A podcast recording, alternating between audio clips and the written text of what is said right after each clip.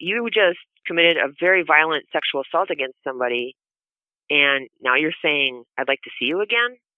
A very high level of manipulation and entitlement in this individual. Scary stuff. Very scary. Go law enforcement. Go law enforcement. Go law enforcement. Go law enforcement. The podcast that makes your law enforcement dreams happen.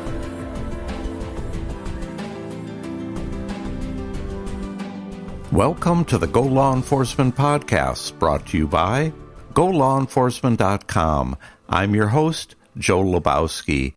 If you're looking for a job in law enforcement, GoLawEnforcement.com has the largest listing of law enforcement job openings. To help you get that law enforcement job, we put together a special guide for you. Seven inside tips to get a law enforcement job fast. You can get the guide for free just by going to jobtipsnow.com. That's jobtipsnow.com. A student at the University of Wisconsin Madison reported a sexual assault by a fellow student involving a high level of violence and manipulation. The investigation by the City of Madison Police Department created a snowball effect, with many women coming forward who were victims of the suspect. In this episode of the Go Law Enforcement Podcast, I talk with City of Madison Police Department Detective Tracy Jokala about this case, which she described as the level on which he was assaulting and serially assaulting she had not seen in her career before. Detective Jokala, thank you for being on the Go Law Enforcement podcast. Of course, you're welcome. So, what's your current job title? I am a detective of police for the City of Madison Police Department in Madison, the capital of Wisconsin. And how did you get into law enforcement? Well, like many in this field, I felt I always felt a calling to serve. I think if you ask a lot of cops out there, a lot of police types, they've just always, as they were growing older, kind of felt a calling to serve. So um, I grew up with uh, a grandfather who was a Milwaukee police officer, so I was around police officers a lot while I was growing up. I was always fascinated and always kind of drawn to that field. Um, I, I kind of went in a roundabout way to get into this profession. I always knew I wanted to be a police officer, but I wanted to do a lot of other things with my life too. I think, you know, when you're young, you're you have a lot of different ideas on what you want to do in life. But I also knew that the strongest calling was to law enforcement. So I went to college. I went to five, probably five different colleges over the years. And then after that, at 22 years old, um, I still wanted to kind of see the world. So I joined the United States Army and I was active duty for four years. And when I was 26, I applied for Madison Police Department and was hired. And then I eventually earned my bachelor's degree while serving as a police officer. So I did a lot of different things in my 20s, and that landed me here. Can you describe the city of Madison and the University of Wisconsin at Madison? Well, I work for the City of Madison Police Department, obviously, and there's numerous departments around this area, including the UW Madison Police Department. City of Madison is about take or give about 300,000 uh, residents. But during the school year, um, UW Madison, which is the largest university in the, in the uh, UW system, um, that can expand our population by 50,000 easily. Um, and people come from all over. It's a very diverse uh, university. It's a very diverse city. It's pretty progressive and it's a liberal city, uh, generally speaking. So there's a, just a lot going on here. The university presents its own unique set of challenges and obstacles when it comes to crimes. Um, a lot of students are here and they're focused mostly on their studies, so they're not particularly paying attention maybe to locking their doors. So we do have uh, a lot of people going in and out of residences. So that, I mean, just having a student population in and of itself creates a whole new set of problems. And then you have the um, the large amount of sexual assaults that are associated with campus atmospheres, the bulk of which go unreported, unfortunately. But you still have that. So a lot of sexual assault investigations in Madison revolve around students. So the the university is huge. It's the biggest university, like I said, in in the state, and it's it's a great city. But again, you know, as a cop, uh, you see Madison through a different lens. So So, in your role as detective, what types of cases do you work? For the last 10 years, I would estimate that probably about 75% of my work has revolved around sexual assault investigations or sensitive crimes investigations. Currently, I'm in the burglary unit. I chose to uh, go to the burglary unit this year just to um, get a different taste of a different type of investigation, and I've been having a great time doing that. Um, I'm finding it very rewarding to, um, especially track down serial burglars who are just consistently committing um, crimes around the city. So, there's one particular sexual assault case. How did that come to light? typically on Monday mornings, uh, I would get handed cases from over the weekend. I'm the first detective in on a Monday morning. And if it involved a sexual assault investigation, it was likely coming to me. Um, or, it, you know, if it could hold off for a little bit, it could go to the second shift detective. So I recalled uh, walking into the briefing room and fielding a case um, involving a student from the UW. How unusual is it to have sexual assault reports? not unusual at all. Many of my cases that are assigned to me are, are going to be because I'm a central detective. Um, m- many of the cases are going to involve um, sexual assaults of students or people in their in their 20s. Was there something that uh, stood out about this particular case? Uh, this case stood out to me because of the dynamics. The fact that they were acquaintances was not unusual the fact that there appeared to be no alcohol or controlled substances involved. And what stood out to me was the what was surfacing in the case was the level of manipulation that was going on. I felt that this assault also was violent to the point of this is somebody who this is not his first time. Can you describe the incident as it was referred to in the report? yes, I can go into some detail. Um, this this particular victim had gone after the assault had gone to report it and was urged gone to the hospital and ultimately at the urging of a roommate reported it to the police department and this was i believe the day a day or two after it occurred in fact i think it was the afternoon right after that um, right after she described basically running into this suspect probably about four or five days before the assault, I believe. Um, she was riding her bike on the bike path near campus, and this suspect, eventually, um, who came to be Alec Cook, had run literally almost run into her on the bike path, and they struck up a conversation.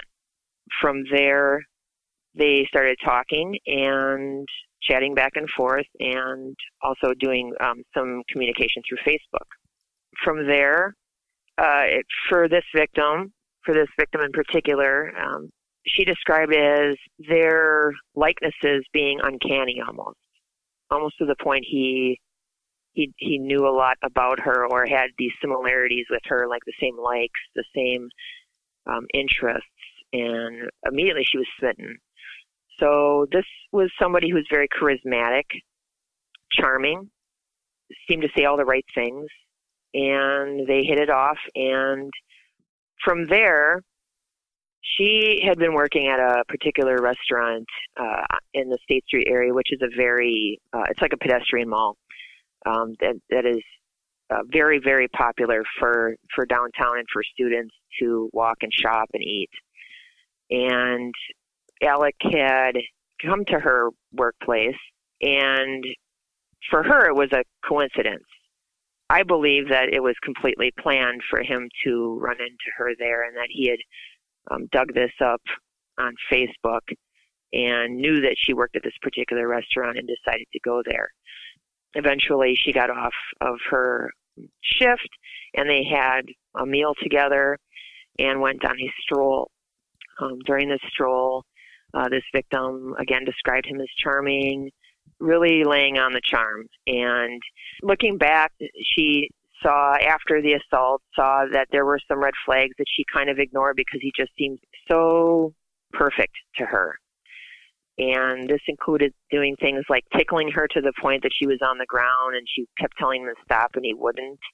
But she, again, she said she dismissed this because Uh, she thought that just he's just this guy is so great. Eventually, they made their way to his apartment, and um, she told him, you know, I'm really basically that he's that I, I really like you, and I I don't want to come up if it's going if you think it's going to lead to something. You know, I'm not. That's not what I'm into. I want to take this slow. This particular woman was a very kind-hearted, or is I should say, is a very kind-hearted, trusting person um, who was really truly interested in starting a relationship with him. And Alec almost, I mean, basically offended, said, "Oh my goodness! I mean, how could you ever? No, absolutely not. You know, uh, pretty much displayed some, of you know, being offended about her that she would even think that he would even go there or, you know, um, try to try something on her.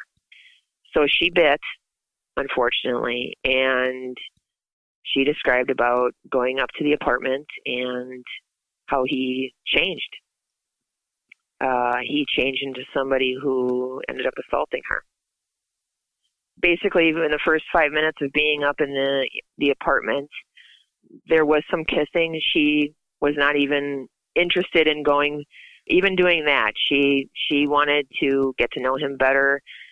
Her point in going up was to to do that and not to get romantically involved. But he insisted that she sit on the bed and he engaged in some kissing with her, which she was okay with. However, it quickly turned to very forceful kissing to the point where my victim described it as, quote, eating my face. She couldn't get a breath. He would like would mouth and would kiss over her um, over her saying no and that eventually progressed into a full assault that lasted several hours. Uh, she was not allowed to leave, or she did not feel as though she was safe to leave, um, based on the way she, he was holding her down and constantly had a hand on her or had her by a grip. Her phone was not near her. She had mentioned wanting to to phone somebody or let somebody know where she was because this wasn't her thing, and she had a roommate that was back in at the dorm, and he casually told her, "You can do that later." And uh, the assault was so violent that she was strangled. Her hair was ripped from her head, and this lasted for hours.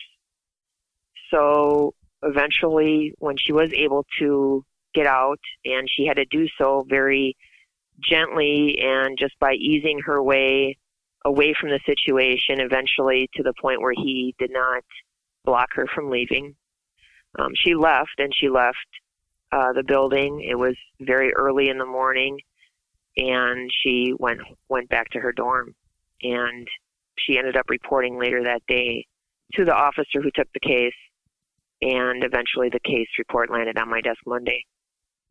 So, when you had gotten the report, was uh, Alec Cook identified in that report? Yes, the victim was able to. This first victim who came forward was able to. Um, they were clearly on Facebook, so she provided pictures to the officer, and so we had um, had his identity. We know we knew who he was. We knew he was a student. He was in the student roster, so he he was known. And actually, the officer um, and a sergeant went to locate him, and were they were able to locate him over the weekend after the case was reported, um, and go contact him in the library. What did he say in response to the allegations? Cook was dismissive. Uh, he uh, was very vague in his answers to the officer, admitted he was with the victim, however, couldn't remember if he strangled her, things of that nature that are clearly red flags um, because you'll remember if you strangle somebody or not. You're either going to give a yes or no answer. That's not something you just don't really remember. And he shut that conversation down very quick. In fact, he told the officer, Yeah, I'm busy now. Can you go away? Uh, he refused to provide a DNA sample. He refused to go with the officer to do a a, a kit or a or a strip search for any biological evidence on him, and uh, and that was the end of that contact.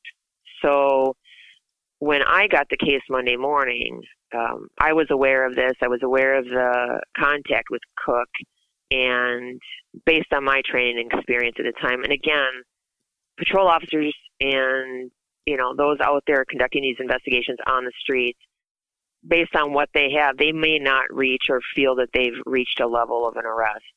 Based on eh, what I had in front of me, and I'm able to kind of sit there and look at it all in one fell swoop. And, uh, you know, in 10 years of doing this, I can see this guy needs to be in custody now. So you felt like you had enough to make the arrest. What happened next? Well, I focused more on the victim. I asked some coworkers to assist me, some other detectives uh, central to assist me in locating uh, Alec and taking him into custody. At this point, I, I felt that we need to move forward with this ASAP. Um, I was also very concerned about with the violence involved in this case and the level of manipulation.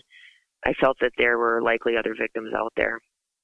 So he's been taken into custody. You obviously have your victim. What transpired in the case next?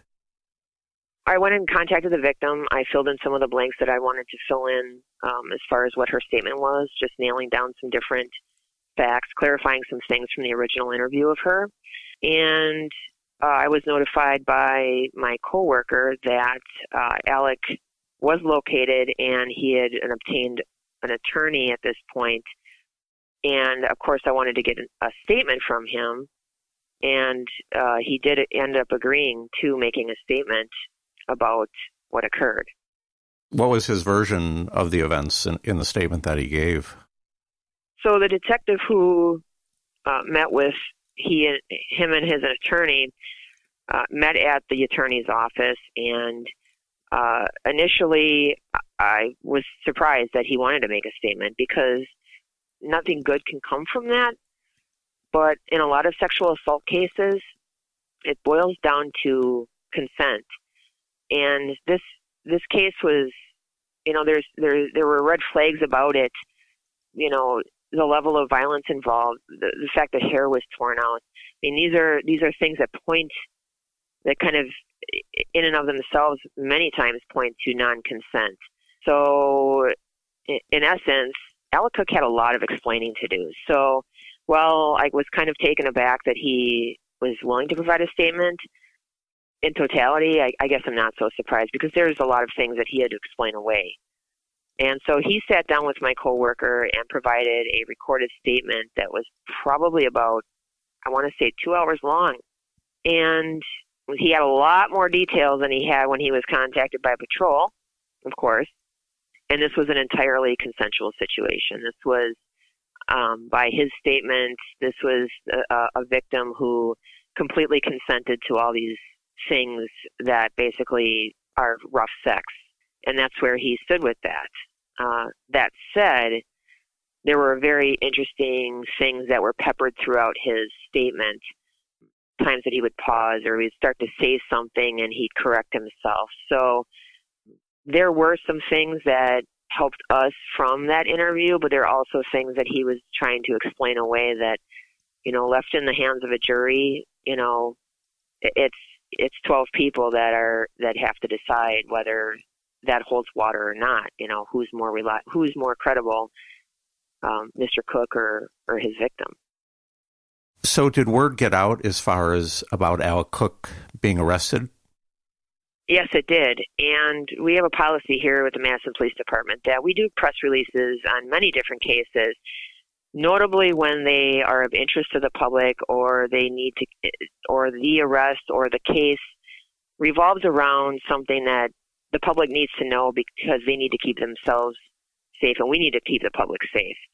With respect to Alec, when I got the case, read it, ended up in the coming days um, getting him arrested and delving into it, I was certain there were more victims out there.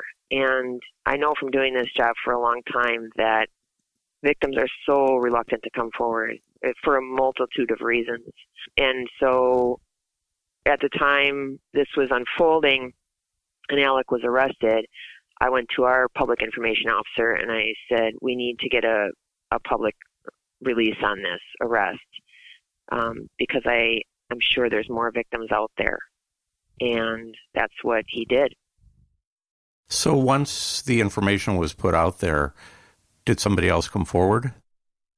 Many people came forward. So it started a snowball effect that I couldn't even keep up with because there's so many ways victims may surface. It's not all about just calling 911 and saying, I want to report an assault. This was a huge social media frenzy. It's a campus of 30, 40,000 people. What we came to learn in the coming days and weeks was that Alec Cook was notorious on campus, and I'm not going to say 40,000 people knew who he was, but there were many, many people that knew who he was, that he was that creepy guy, and who would follow people and harass women. And uh, people started talking about him on social media. This is that guy that was following me. This is that guy that was in my class and that was taking pictures of me. This is that guy that grabbed me in in the hallway.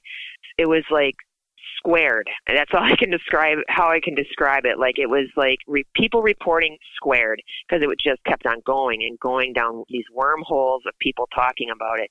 You click on one person, they'd be talking. They shared it with these people, and then all of a sudden, this person's like, "Yes, that guy." And that's not even counting the people who started stepping forward about assaults.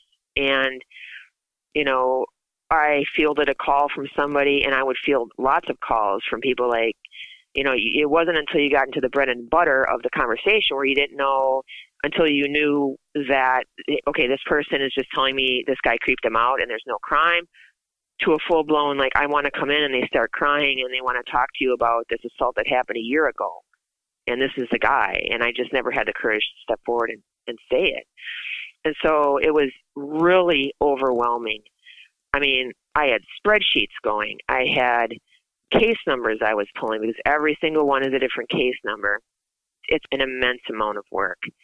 Um, and it's basically, you know, you have the help of a couple detectives early on, but then they kind of fade away and it's, it's pretty much your baby. You're working it.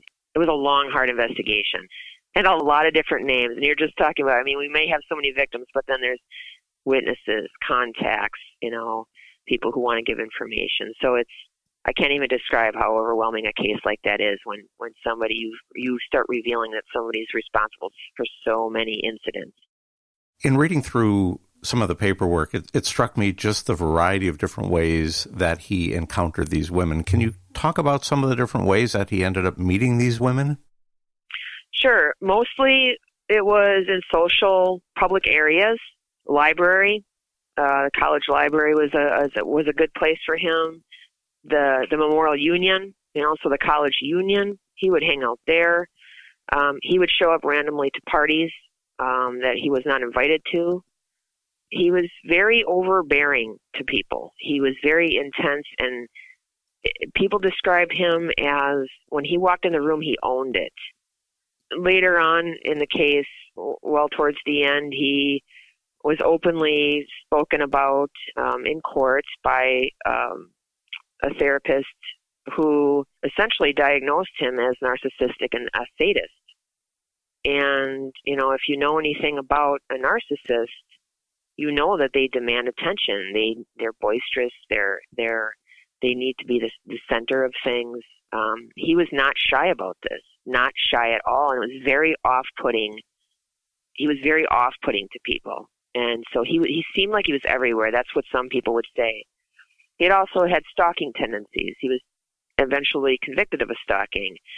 And he would show up and people just would describe him as like, I turned around and he was there. And then I was over here three days later and he was staring at me from across the street. And so, you know, it was, he was everywhere. It, it was, everywhere was a ground, it was, was a playground for him.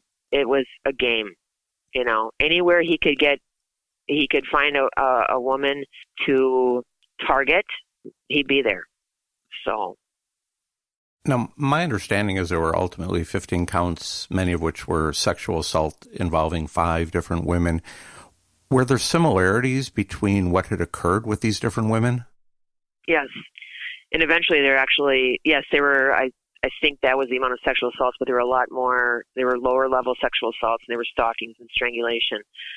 Alec had a whole MO. He had a whole modus operandi. He was very, uh, he was brilliant, as described by an ex-roommate. He was a brilliant individual. Um, he was a study of manipulation. You know, we were in his apartment. We saw what he likes to read, uh, and he enjoyed reading about power, how to win, and he was relentless in it. So when he would target a woman, um, he would often be very bold and brash, and he would be very upfront. Um, and young women are very. He would target the right ones, the ones that are very nice, not going to say no. You know, give me your phone number. I think you're cute. He had the same lines over and over again. Um, I like your vibe, things of that nature. Big, bright smile. You know, wouldn't take his eyes off of somebody to the point it was uncomfortable for many and they would be cornered, like um, pretty much emotionally cornered into kind of coughing up their number. Or he would grab their phone and just put his number in and then text himself from their phone. And so he had their number. He was very, very forward to the point. Almost everybody we talked to, witnesses, men that knew him, um, that he was he was just an overbearing person and different and narcissistic he would do this with women and he would constantly text them, talk to them. If he targeted them for a sexual assault, he would um, again try to get them into his apartment.